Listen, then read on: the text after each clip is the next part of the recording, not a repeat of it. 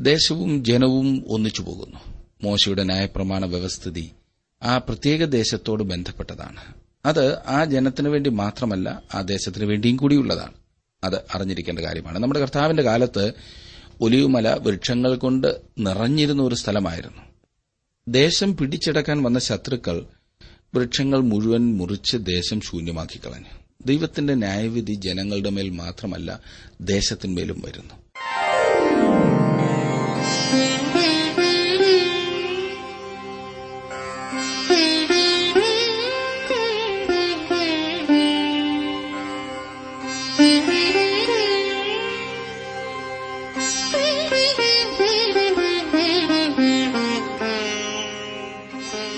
T W ആറിന്റെ വേദപഠന class ആരംഭിക്കുകയാണ്.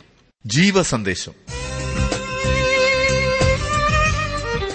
ജീവസന്ദേശം വചന പഠന ക്ലാസ്സിലേക്ക് എല്ലാ മാന്യ ശ്രോതാക്കളെയും ഞങ്ങൾ സ്വാഗതം ചെയ്യുന്നു. ബ്രദർ ജോർജ് ഫിലിപ്പ് പഠിപ്പിക്കുന്ന ഈ പഠന ക്ലാസ്സിലെ ഇന്നത്തെ പാഠഭാഗം ആവർത്തന പുസ്തകം അധ്യായം ഇരുപത്തിയെട്ട് ഇരുപത്തിയൊൻപത്. പ്രാർത്ഥനയോടെ നമുക്ക് തുടർന്ന് ശ്രവിക്കാം.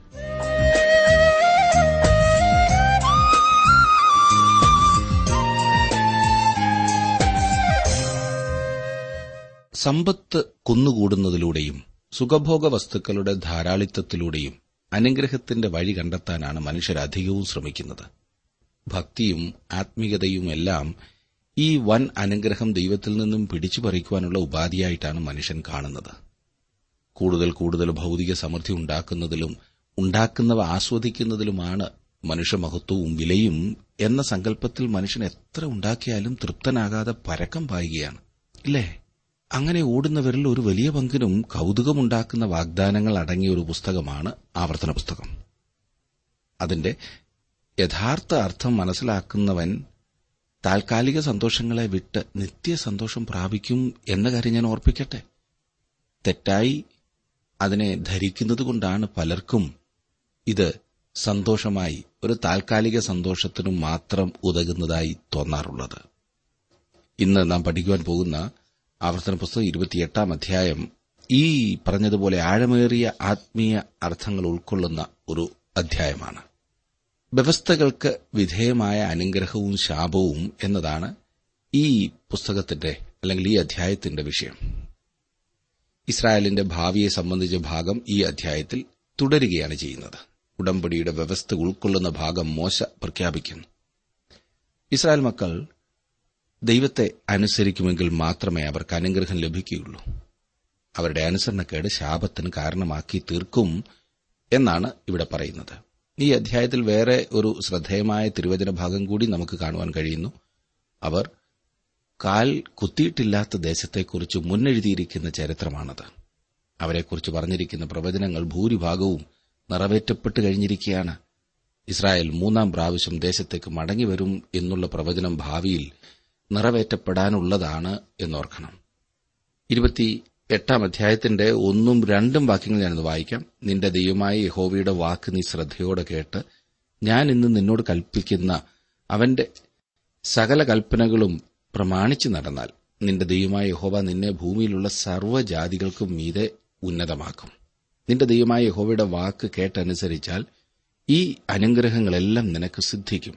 പട്ടണത്തിൽ നീ അനുഗ്രഹിക്കപ്പെടും. നീ ശ്രദ്ധയോടെ കേട്ടാൽ എന്ന്. ശ്രദ്ധയോടെ കേൾക്കുന്നു എങ്കിൽ എന്ന വലിയ വ്യവസ്ഥയുടെ ശബ്ദമാണ് ഇവിടെ കേൾക്കുവാൻ കഴിയുന്നത്. ഉടമ്പടിയുടെ വ്യവസ്ഥ ഉൾക്കൊള്ളുന്ന ഭാഗമാണിത്. അവർ ദൈവത്തെ അനുസരിക്കുമെങ്കിൽ മാത്രമേ അനുഗ്രഹം പ്രാപിക്കുവാൻ കഴിയുകയുള്ളൂ. മൂന്ന് മുതൽ ആറ് വരെയുള്ള വാക്യങ്ങൾ ഞാൻ വായിക്കട്ടെ. വയലിൽ നീ അനുഗ്രഹിക്കപ്പെടും. നിന്റെ ഗർഭഫലവും കൃഷിഫലവും മൃഗങ്ങളുടെ ഫലവും നിന്റെ കന്നുകാലികളുടെ പേറും ആടുകളുടെ പിറപ്പും അനുഗ്രഹിക്കപ്പെടും. നിന്റെ കൊട്ടയും മാവ് കുഴയ്ക്കുന്ന തൊട്ടിയും അനുഗ്രഹിക്കപ്പെടും.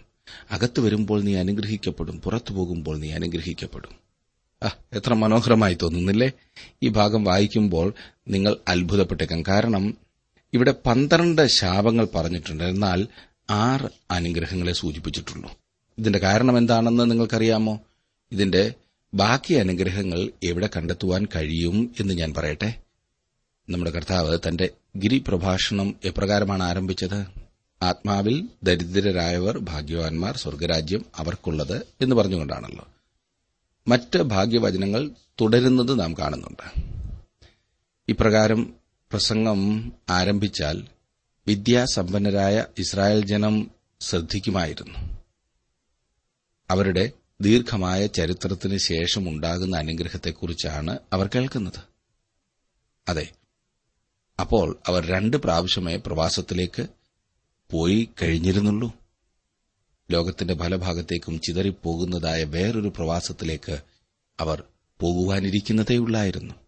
അവർ അനുസരിക്കുന്ന പക്ഷം ധാരാളമായ അനുഗ്രഹങ്ങൾ അവർക്ക് വാഗ്ദാനം ചെയ്തിരിക്കുന്നു. ഇനിയും മുൻപോട്ട് നോക്കി പതിമൂന്നും പതിനാലും വാക്യങ്ങൾ. അതുവരെയുള്ളിടത്തൊക്കെ അനുഗ്രഹങ്ങൾ പറഞ്ഞിരിക്കുന്നത് വായിച്ചു നോക്കിക്കാട്ടെ പതിമൂന്നും പതിനാലും ഞാൻ വായിക്കട്ടെ. ഞാൻ ഇന്ന് നിന്നോട് ആജ്ഞാപിക്കുന്ന നിന്റെ ദൈവമായ യഹോവയുടെ കൽപ്പനകൾ കേട്ട് പ്രമാണിച്ച് നടന്നാൽ യഹോവ നിന്നെ വാലല്ല തലയാക്കും. നീ ഉയർച്ച തന്നെ പ്രാപിക്കും. താഴ്ച പ്രാപിക്കുകയില്ല ഞാൻ ഇന്ന് നിന്നോട് ആജ്ഞാപിക്കുന്ന വചനങ്ങളിൽ യാതൊന്നെങ്കിലും വിട്ട അന്യദൈവങ്ങളെ പിന്തുടർന്ന് സേവിപ്പാൻ നീ ഇടത്തോട്ടോ വലത്തോട്ടോ മാറരുത്.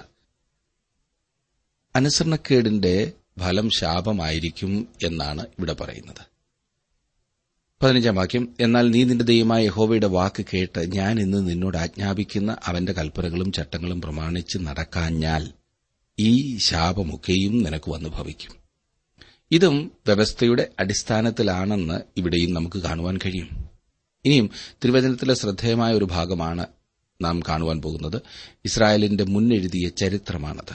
ഇസ്രായേൽ മക്കൾ ദേശത്തു നിന്ന് മൂന്ന് പ്രാവശ്യം വിട്ടുപോകേണ്ടതായി വരുമെന്ന് മൂന്ന് പ്രാവശ്യം അവരെ മടക്കിക്കൊണ്ടുവരുമെന്നുമുള്ള പ്രവചനങ്ങൾ ഇവിടെ കാണുന്നു. ഇവയിൽ ഒന്നാമത്തേത് ദൈവം അബ്രഹാമിനോട് പറഞ്ഞതാണ് നിന്റെ സന്തതി സ്വന്തമല്ലാത്ത ദേശത്ത് നാനൂറ് സംവത്സരം പ്രവാസികളായിരുന്ന ആ ദേശക്കാരെ സേവിക്കുമെന്ന്. അവർ അവരെ പീഡിപ്പിക്കുമെന്ന് നീ അറിഞ്ഞുകൊള്ളുക. നാലാം തലമുറക്കാർ ഇവിടേക്ക് മടങ്ങി വരുമെന്ന് ഉൽപ്പത്തി പുസ്തകം പതിനഞ്ചാം അധ്യായത്തിന്റെ പതിമൂന്നും പതിനാറും വാക്യങ്ങളിൽ നാം വായിക്കണം. അവർ നാനൂറ്റി മുപ്പത് വർഷത്തേക്ക് മിസ്രൈമിലേക്ക് പ്രവാസികളായിപ്പോയി. പിന്നീട് ദൈവം അവരെ മിസ്രൈമിൽ നിന്ന് പുറപ്പെടുവിച്ചു കൊണ്ടുവന്നു. ആ ചരിത്രമാണ് നാം ഇവിടെ ആവർത്തന പുസ്തകത്തിൽ പഠിച്ചുകൊണ്ടിരിക്കുന്നത്. ഇപ്പോൾ അവർ യോർദാൻ നദിയുടെ കിഴക്ക് ഭാഗത്ത് നിൽക്കുകയാണ്. ഒന്നാമത്തെ തിരിച്ചുവരവിനു വേണ്ടി ദൈവം അവരെ ദേശത്തേക്ക് കൊണ്ടുവരികയാണ്. യോശുവയുടെ പുസ്തകത്തിൽ അവർ ദേശത്ത് പ്രവേശിക്കുന്നതായും ന്യായാധിപന്മാരുടെ പുസ്തകത്തിൽ അവർ ദേശത്ത് പാർക്കുന്നതായും നാം കാണുന്നത് അത്രേ പ്രവചനത്തിന്റെ പൂർണവും അക്ഷരികവുമായ നിവൃത്തിയാണ് അവിടെ നാം കാണുന്നത്. അവർ ദേശത്ത് പ്രവേശിക്കുന്നതിനു മുമ്പ് തന്നെ രണ്ടാമത് ദേശത്തു നിന്ന് പുറത്താക്കുന്നതിനെക്കുറിച്ച് സൂചിപ്പിച്ചിരിക്കുന്നു. ഇത് വളരെ ശ്രദ്ധേയമായ ഒരു അധ്യായമാണ്. മുപ്പത്തിരണ്ട് മുതൽ മുപ്പത്തിനാല് വരെയുള്ള വാക്യങ്ങൾ ഞാനൊന്ന് വായിക്കാം. ശ്രദ്ധിച്ചാട്ട് മുപ്പത്തിരണ്ടാം വാക്യം. നിന്റെ പുത്രന്മാരും പുത്രിമാരും അന്യജാതിക്ക് അടിമകളാകും. നിന്റെ കണ്ണ് ഇടവിടാതെ അവരെ നോക്കിയിരുന്ന് ക്ഷീണിക്കും. എങ്കിലും നിന്നാൽ ഒന്നും സാധിക്കയില്ല. നിന്റെ കൃഷിഫലവും നിന്റെ അധ്വാനമൊക്കെയും നീ അറിയാത്ത ജാതിക്കാർ അനുഭവിക്കും. നീ എല്ലാ നാളും ബാധിതനും പീഡിതനുമാകും. നിന്റെ കണ്ണാലെ കാണുന്ന കാഴ്ചയാൽ നിനക്ക് ഭ്രാന്ത് പിടിക്കും. ഈ വാക്യം കൃത്യമായി യഹൂദിയിലെ അവസാനത്തെ രാജാവായ സിതക്കിയാവിന്റെ ജീവിതത്തിൽ നിവർത്തിയായി. അവന്റെ പുത്രന്മാർ അവൻ കാൺകെ കൊല്ലപ്പെടുകയും അവന്റെ കണ്ണുപൊട്ടിക്കുകയും ചെയ്തു. നിസ്സഹായനും കണ്ണ് പൊട്ടിയവനുമായി അവനെ ബാബേൽ പ്രവാസത്തിലേക്ക് കൊണ്ടുപോവുകയാണ് ഉണ്ടായത്.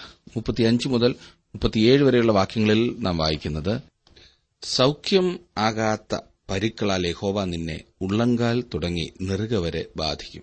യഹോവ നിന്നെയും നീ നിന്റെ മേൽ ആക്കിയ രാജാവിനെയും നീയാകട്ടെ നിന്റെ പിതാക്കന്മാരാകട്ടെ അറിഞ്ഞിട്ടില്ലാത്ത ഒരു ജാതിയുടെ അടുക്കൽ പോകുമാറാക്കും. അവിടെ നീ മരവും കല്ലുമായ അന്യദൈവങ്ങളെ സേവിക്കും. യഹോവ നിന്നെ കൊണ്ടുപോകുന്ന സകല ജാതികളുടെയും ഇടയിൽ നീ സ്തംഭനത്തിനും പഴഞ്ചൊല്ലിനും പരിഹാസത്തിനും വിഷയമായിത്തീരും. ഇത് വരുവാനിരിക്കുന്ന ബാബൽ പ്രവാസത്തെക്കുറിച്ചുള്ള സൂചനയാണ്. ഇന്ന് അത് ചരിത്ര സത്യമായിരിക്കുന്നു എന്ന് നമുക്കറിയാം. രാജാക്കന്മാരുടെ പുസ്തകവും ദിനവൃത്താന്ത പുസ്തകങ്ങളും പഠിക്കുമ്പോൾ നാം അതിനെക്കുറിച്ച് കൂടുതലായി പഠിക്കുന്നത് അത്രേ ഇതെല്ലാം എന്തുകൊണ്ടാണ് അവർക്ക് സംഭവിച്ചത്? അവരുടെ അനുസരണക്കേടാണ് അതിന് കാരണം. ദൈവ വ്യവസ്ഥ വെച്ചിട്ടുണ്ട്. നിങ്ങൾ അനുസരിച്ചാൽ അനുഗ്രഹം പ്രാപിക്കും. അനുസരിക്കാതിരുന്നാൽ നിങ്ങളെ ദേശത്തു നിന്ന് നീക്കിക്കളയും. ഇത് സ്വാഭാവികമാണ്. വളരെ സ്വാഭാവികമായിട്ടുള്ള ഒരു കാര്യം. ഇസ്രായേൽ ജനത്തെ ബാബേൽ പ്രവാസത്തിൽ നിന്ന് മടക്കിക്കൊണ്ടുവന്നു. അവരുടെ മടങ്ങിവരവിനെക്കുറിച്ച് ഇസ്രായുടെയും നെഹമ്യാവിന്റെയും പുസ്തകങ്ങളിൽ രേഖപ്പെടുത്തിയിട്ടുണ്ട്. ഹഗായി സെക്രിയാവ് മലാഖി എന്നീ പ്രവാചകന്മാരുടെ പുസ്തകത്തിൽ അവർ ദേശത്തേക്ക് മടങ്ങി വരുന്ന ചരിത്രം രേഖപ്പെടുത്തിയിട്ടുണ്ട്. അവരുടെ മടങ്ങിവരവിനെക്കുറിച്ചുള്ള രണ്ടാമത്തെ പ്രവചനമാണിത്. ഇതും അക്ഷരികമായി നിവർത്തിയായിരിക്കുന്നു. റോമിന്റെ ആക്രമണം മൂലമാണ് ഇസ്രായേൽ ജാതി മൂന്നാമത് ചിതറിപ്പോകുവാനിടയായത്. ഇത് പ്രവചനത്തിൽ കൂടി വിവരിച്ചിരിക്കുന്നു. നാൽപ്പത്തിയെട്ടാം വാക്യമാണ് ഇനിയും വായിക്കാൻ പോകുന്നത്. യഹോവ നിന്റെ നേരെ അയക്കുന്ന ശത്രുക്കളെ നീ വിശപ്പോടും ദാഹത്തോടും നഗ്നതയോടും എല്ലാ ഞെരുക്കത്തോടും കൂടെ സേവിക്കും. നിന്നെ നശിപ്പിക്കും വരെ അവൻ നിന്റെ കഴുത്തിൽ ഒരു ഇരുമ്പ് നുകം വയ്ക്കും. അവൻ നിന്റെ കഴുത്തിൽ ഒരു ഇരുമ്പ് നുകം വയ്ക്കും എന്നുള്ള പ്രവചനം ഉരുക്ക് ഭരണകൂടം എന്നറിയപ്പെടുന്ന റോമ സാമ്രാജ്യത്തിൽ കൂടി നിവർത്തിയായി. യഹോവ ദൂരത്തുനിന്ന് ഭൂമിയുടെ അറുതിയിൽ നിന്ന് ഒരു ജാതിയെ കഴുകൻ പറന്നു വരുന്നതുപോലെ നിന്റെ മേൽ വരുത്തും. അവർ നീ അറിയാത്ത ഭാഷ പറയുന്ന ജാതിയെന്ന് നാൽപ്പത്തിയൊൻപതാം വാക്യത്തിൽ നാം വായിക്കുന്നു. പടിഞ്ഞാറ് നിന്നും വന്ന റോമാക്കാർ എബ്രായ ഭാഷയിൽ നിന്നും വളരെ വ്യത്യസ്തമായ ഭാഷയാണ് സംസാരിച്ചിരുന്നത്. അവർ വളരെ ദൂരത്തിൽ നിന്നുമാണ് വന്നത്. എബ്രായ ഭാഷ പൌരസ്ത്യ ഭാഷകളുമായി ബന്ധപ്പെട്ടതായിരുന്നു. ഗ്രീക്ക് പാശ്ചാത്യ ഭാഷയും അതെ നീ അറിയാത്ത ഭാഷ പറയുന്ന ജാതി എന്നാണ് ദൈവം പറയുന്നത്. കഴുകന്റെ ചിഹ്നമുള്ള കൊടി റോമാക്കാർ വഹിച്ചിരുന്നു എന്നത് രസകരം തന്നെ. കഴുകന്റെ ചിഹ്നം റോമാക്കാരുടെ ഇടയിൽ കണ്ടപ്പോൾ ഇസ്രായേൽക്കാരന് ഈ പ്രവചനത്തിന്റെ കാര്യം മനസ്സിലായി എന്നത്ര ഞാൻ ചിന്തിക്കുന്നത്. ദൈവത്തിന്റെ വചനം എത്ര കൃത്യമായിട്ടാണ് നിറവേറുന്നത്? ഇന്ന് അത് എത്ര സത്യമായിരിക്കുന്നു? അൻപത് മുതൽ അൻപത്തിമൂന്ന് വരെയുള്ള വാക്യങ്ങളിലേക്ക് നാം വരുമ്പോൾ അൻപതാം വാക്യം നോക്കിക്കാട്ടെ. വൃദ്ധനെ ആദരിക്കുകയോ ബാലനോട് കനിവ് തോന്നുകയോ ചെയ്യാത്ത ഉഗ്രമുഖമുള്ള ജാതി. നീ നശിക്കും വരെ അവർ നിന്റെ മൃഗഫലവും നിന്റെ കൃഷിഫലവും തിന്നും. അവർ നിന്നെ നശിപ്പിക്കും വരെ ധാന്യമോ വീഞ്ഞോ എണ്ണയോ നിന്റെ കന്നുകാലികളുടെ പേരോ ആടുകളുടെ പിറപ്പോ ഒന്നും നിനക്ക് ശേഷിപ്പിക്കയില്ല. നിന്റെ ദേശത്തെല്ലാടവും നീ ആശ്രയിച്ചിരിക്കുന്ന ഉയരവും ഉറപ്പുമുള്ള മതിലുകൾ വീഴും വരെ അവർ നിന്റെ എല്ലാ പട്ടണങ്ങളിലും നിന്നെ നിരോധിക്കും. നിന്റെ ദൈവമായ യഹോവ നിനക്ക് തന്ന നിന്റെ ദേശത്തെല്ലായിടവുമുള്ള നിന്റെ എല്ലാ പട്ടണങ്ങളിലും അവർ നിന്നെ നിരോധിക്കും. അൻപത്തിമൂന്നാം വാക്യം കൂടി നോക്കിക്കാട്ടെ. ശത്രു നിന്നെ ഞെരുക്കുന്ന ഞെരുക്കത്തിലും നിരോധനത്തിലും നിന്റെ ദൈവമായ ഹോവ നിനക്ക് തന്നിരിക്കുന്ന നിന്റെ ഗർഭഫലമായ പുത്രന്മാരുടെയും പുത്രിമാരുടെയും മാംസം നീ തിന്നും. ഭയങ്കരമായിരിക്കുന്നില്ലേ? അനുസരണക്കേട് കൊണ്ടുണ്ടാകുന്ന വിപത്തുകൾ നോക്കണേ. ജോസിഫസ് എന്ന ചരിത്രകാരൻ അമ്മമാർക്ക് തങ്ങളുടെ കുഞ്ഞുങ്ങളെ ഉപേക്ഷിക്കേണ്ടി വന്നതിനെക്കുറിച്ചും കുഞ്ഞുങ്ങളുടെ മാംസം അമ്മമാർ തന്നെ ഭക്ഷിക്കേണ്ടതായി വന്നതിനെക്കുറിച്ചും പറഞ്ഞിട്ടുണ്ട്. ജനം മരിച്ചു. അവരുടെ ശവശരീരം പട്ടണത്തിൽ ശേഖരിച്ചു. അവർക്കവയെ മതിലിന് മുകളിൽ കൂടി പുറത്തു കളയേണ്ടതായി വന്നു. ഈ പ്രവചനം എത്ര അക്ഷരീയമായി നിവർത്തിയായിരിക്കുന്നു എന്ന കാര്യം ഞാൻ ഓർപ്പിക്കട്ടെ. ഇസ്രായേൽ ജനം ഇപ്പോൾ ലോകത്തിന്റെ എല്ലാ ഭാഗത്തും ചിതറപ്പെട്ടിരിക്കുകയാണ്. പിന്നെ പറയുന്നു യഹോവ നിന്നെ ഭൂമിയുടെ ഒരറ്റം മുതൽ മറ്റേ അറ്റം വരെ സർവജാതികളുടെയും ഇടയിൽ ചിതറിക്കും. അവിടെ നീയും നിന്റെ പിതാക്കന്മാരും അറിഞ്ഞിട്ടില്ലാത്തവയായി മരവും കല്ലും കൊണ്ടുള്ള അന്യ ദൈവങ്ങളെ നീ സേവിക്കും. അറുപത്തിനാലാം വാക്യമാണ് ഞാൻ വായിച്ചത്. ഈ ചിതറിപ്പോക്കിൽ നിന്ന് അവർ പ്രവചനപ്രകാരം മടങ്ങി വന്നിട്ടില്ല.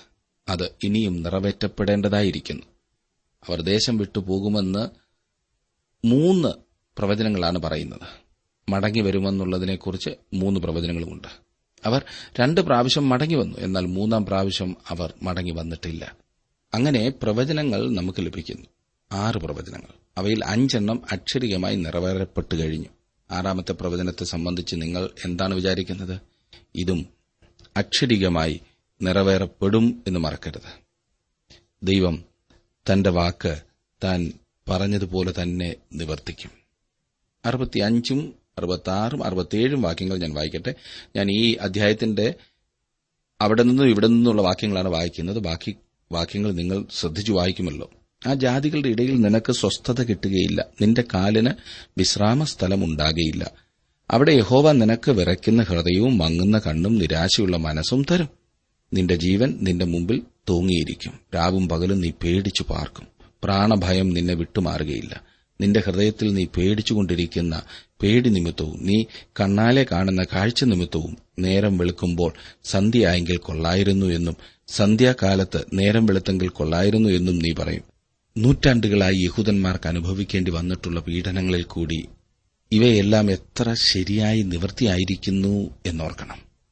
അവരുടെ നിരന്തരമായുള്ള അനുസരണക്കേടാണ് ഇതിനെല്ലാം കാരണം.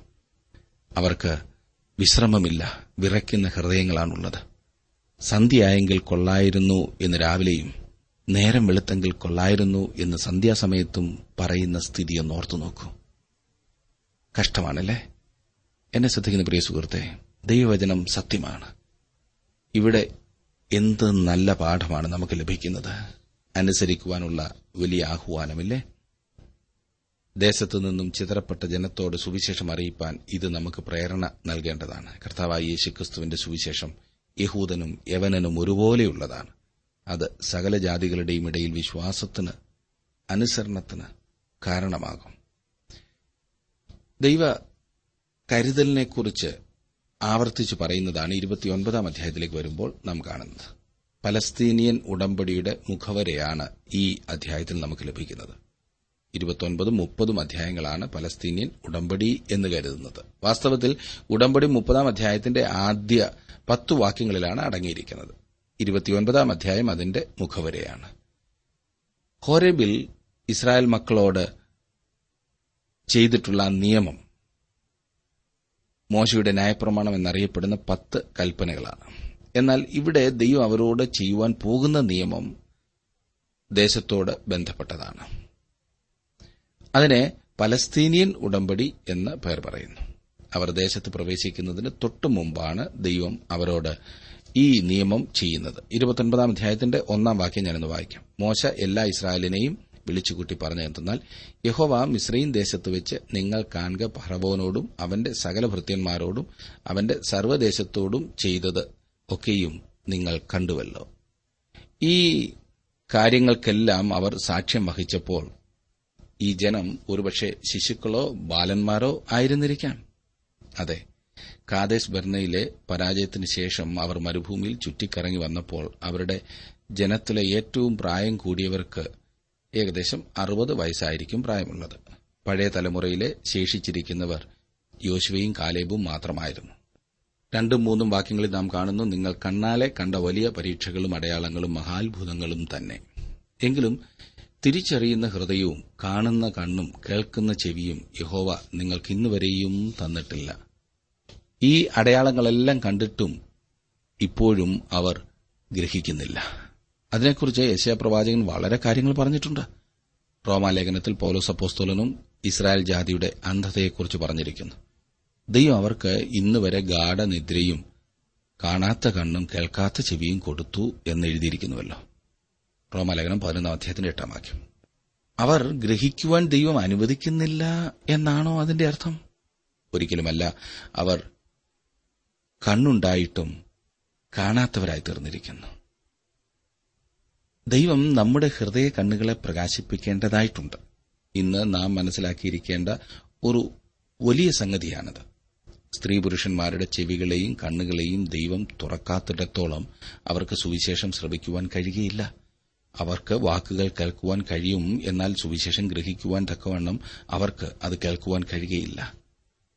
താൻ അവരെ അവർ ആയിരുന്ന അവസ്ഥയിൽ വിട്ടുകളഞ്ഞു എന്ന് ദൈവം പറയുന്നു. അവർക്ക് ദൈവത്തെങ്കിലേക്ക് തിരിയുവാനുള്ള യാതൊരു ആഗ്രഹവുമില്ലായിരുന്നു. ജീവനുള്ള സത്യദൈവവുമായുള്ള സമ്പർക്കം അവർ വിച്ഛേദിച്ചു കളഞ്ഞു.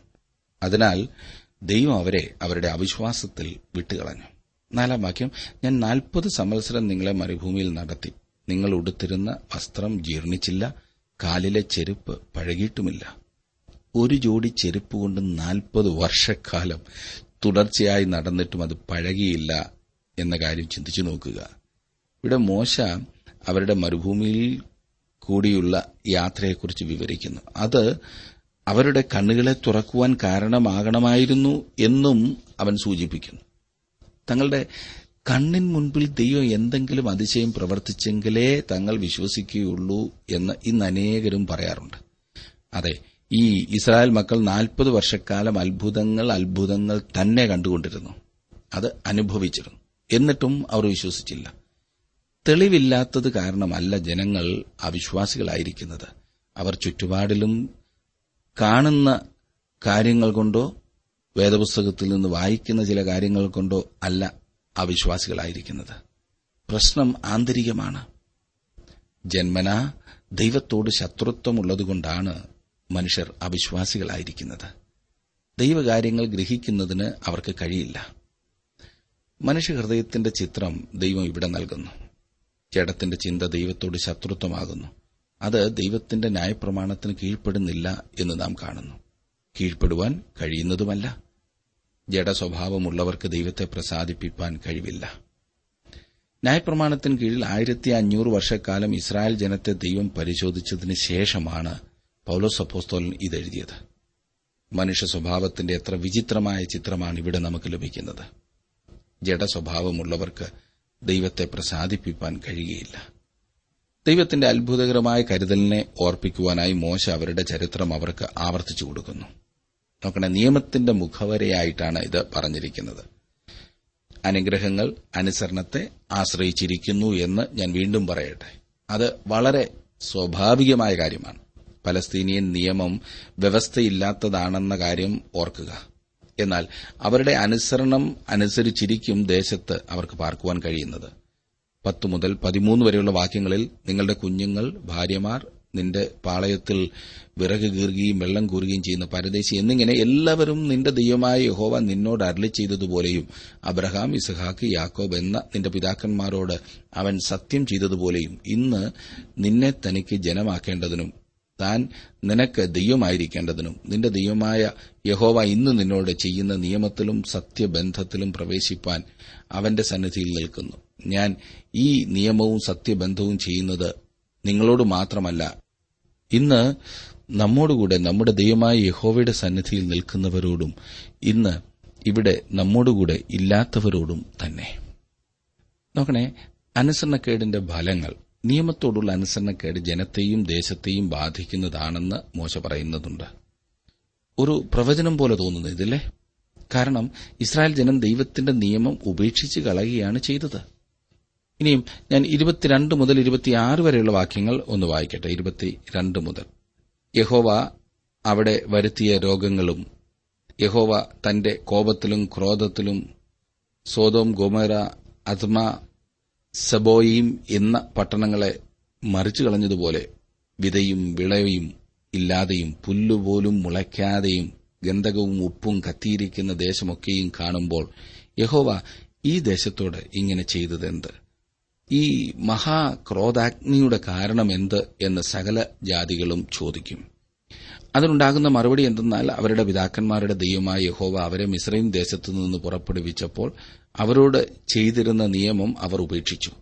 തങ്ങൾ അറിയുകയോ തങ്ങൾക്ക് നിയമിച്ചു കിട്ടുകയോ ചെയ്തിട്ടില്ലാത്ത അന്യ ദൈവങ്ങളെ അവർ ചെന്ന് സേവിക്കുകയും നമസ്കരിക്കുകയും ചെയ്തു. അതുകൊണ്ട് ഈ പുസ്തകത്തിൽ എഴുതിയിരിക്കുന്ന ശാപമൊക്കെയും ഈ ദേശത്തിന്മേൽ വരുത്തുവാൻ തക്കവണ്ണം യഹോവയുടെ കോപം അതിന്റെ നേരെ ജ്വലിച്ചു.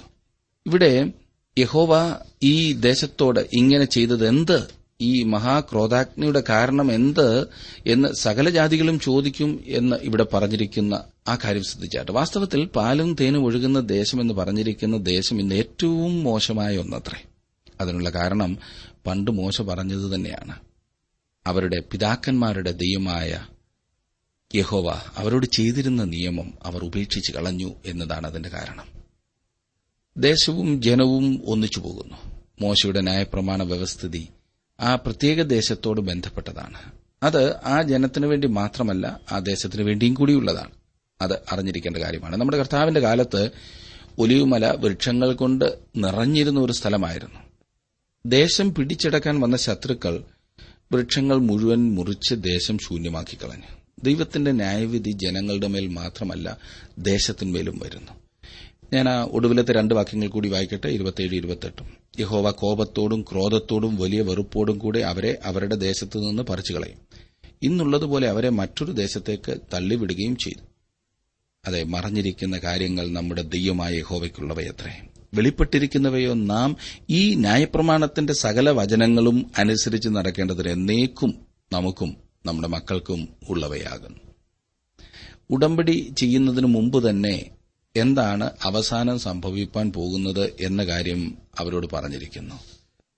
ഓരോ മനുഷ്യനും പ്രത്യേകം ഓർത്തിരിക്കേണ്ട അതിപ്രധാനമായ ഒരു വാക്യമത്രേ ഇരുപത്തിയൊൻപതാം അധ്യായത്തിന്റെ ഒടുവിൽ നാം വായിക്കുന്നത്. ഇത് അടിയിൽ വരയിട്ട് നാം പ്രത്യേകം ശ്രദ്ധിക്കേണ്ടതാണ്. ഇന്ന് അനേകരും അസ്വസ്ഥരായിരിക്കുന്നത് തങ്ങൾക്ക് മറഞ്ഞിരിക്കുന്ന പല കാര്യങ്ങളെക്കുറിച്ചും വ്യക്തമാക്കി കൊടുക്കാത്തതാണ്.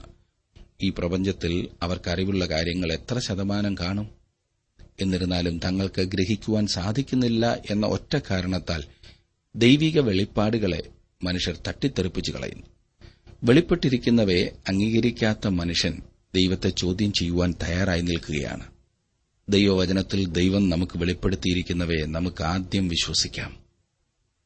താങ്കൾക്ക് മനസ്സിലാക്കുവാൻ സാധിക്കാത്തവ എന്ന് തോന്നുന്ന കാര്യങ്ങൾ ഗ്രഹിക്കുവാൻ ദൈവസന്നിധിയിൽ ചെന്ന് പ്രാർത്ഥിക്കുക.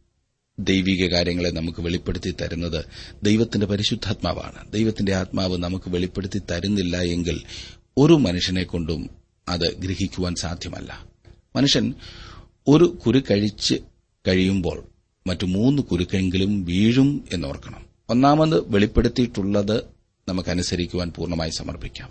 നാം ഗ്രഹിച്ചിട്ടുള്ള കാര്യങ്ങൾ മാത്രം അനുസരിക്കുവാൻ തുടങ്ങിയാൽ തന്നെ എത്ര മഹത്തായ ഒരു ജീവിതം നയിക്കുവാൻ നമുക്ക് സാധിക്കും?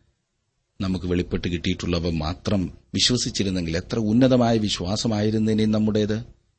അറിയാവുന്നവ അനുസരിക്കുവാൻ മനസ്സില്ലാത്തതിനാൽ പറയുന്ന ഉപാധിയാണ് എല്ലാം വെളിപ്പെട്ടിട്ടില്ല എന്നത്. ഈ അബദ്ധം നമുക്കുണ്ടാകാതിരിക്കുവാൻ പ്രത്യേകം ശ്രദ്ധിക്കണം. ഉപാധികൾ ഒരിക്കലും വിലപ്പോകില്ല. ഉപാധികൾ നമ്മെ തെറ്റായ ഒരു സംതൃപ്തിയിൽ കൊണ്ടുചെന്ന് നശിപ്പിക്കുക മാത്രമേ ഉള്ളൂ അതുകൊണ്ട് പ്രിയരെ ദൈവവചനത്തിലേക്ക് നമുക്ക് മടങ്ങിവരാം. ദൈവവചനത്തിലെ സത്യങ്ങളെ നമുക്ക് പിൻപറ്റാം. ദൈവം പല കാര്യങ്ങളും നമ്മോട് പറഞ്ഞിട്ടില്ല എന്നുള്ളത് സത്യമാണ്. ഇസ്രായേൽ ജാതി ദൈവത്തിന്റെ നിയമം പാലിക്കായികയാൽ അവർ ദേശത്തേക്ക് മടങ്ങി വരികയില്ലെന്നാണോ അർത്ഥമാക്കുന്നത്? ഒരിക്കലുമല്ല. ഈ ജനവുമായി ദൈവം പലസ്തീനിൽ ഉടമ്പടി ഉണ്ടാക്കിയത് വ്യവസ്ഥയില്ലാതെയാണ്. അടുത്ത അധ്യായത്തിൽ ആ കാര്യം നമുക്ക് കാണുവാൻ കഴിയും. ദൈവം നമ്മെ അനുഗ്രഹിക്കുവാൻ നമ്മെ എപ്പോഴും ആ കാര്യത്തിനു വേണ്ടി പ്രോത്സാഹിപ്പിച്ചുകൊണ്ടിരിക്കുകയാണ്. അനുഗ്രഹം പ്രാപിക്കുവാൻ നാം തയ്യാറാണോ? ആകുന്നുവെങ്കിൽ ദൈവാനുഗ്രഹം നമ്മുടെ ജീവിതത്തിൽ ഏറ്റവും വലിയ മുതൽക്കൂട്ടായിരിക്കും.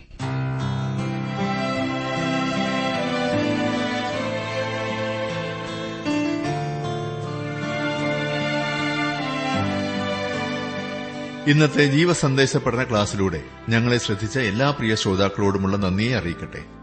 ദൈവവചനം കൃത്യമായി ക്രമമായി പഠിക്കുവാൻ ലഭിച്ചിരിക്കുന്ന ഈ അസുലഭ അവസരം പ്രയോജനപ്പെടുത്തുകയും സ്നേഹിതരെ അതിനായി ഉത്സാഹിപ്പിക്കുകയും ചെയ്യുക. അഭിപ്രായങ്ങളും നിർദ്ദേശങ്ങളും പ്രാർത്ഥനാ വിഷയങ്ങളും ഞങ്ങളെ അറിയിക്കുക. ഈ പുസ്തകത്തിന്റെ വിഷയവിഭജനം audio C D S D card എന്നിവ ആവശ്യമെങ്കിൽ ഞങ്ങളുമായി ബന്ധപ്പെടുക. ഞങ്ങളുടെ വിലാസം ജീവസന്ദേശം പോസ്റ്റ് ബോക്സ് നമ്പർ മൂന്ന് തിരുവല്ല അഞ്ച് Keralam. Phone zero four six nine two seven zero zero two eight four mobile nine four four seven seven six seven three seven eight ഞങ്ങളുടെ email address Malayalam T T B at radio eight eight two dot com വെബ്സൈറ്റിലും ഞങ്ങളുടെ programme ലഭിക്കുന്നതാണ്. ഞങ്ങളുടെ website W W W dot radio eight eight two dot com ദൈവമക്കളെ നമ്മൾ ഭാഗ്യശാലികൾ. ദിവ്യജീവനുള്ളിലേക്ക് ക്രിസ്തു നായകൻ ദൈവമക്കളെ നമ്മൾ ഭാഗ്യശാലികൾ. ദിവ്യജീവനുള്ളിലേക്ക് ക്രിസ്തു നായകൻ വിശ്വസിച്ചു ദൈവപുത്രൻ തന്റെ നാമത്തിൽ. സംശയിച്ചിടേണ്ട നമ്മൾ ദൈവമക്കളായി. വിശ്വസിച്ചു ദൈവപുത്രൻ തന്റെ നാമത്തിൽ. സംശയിച്ചിടേണ്ട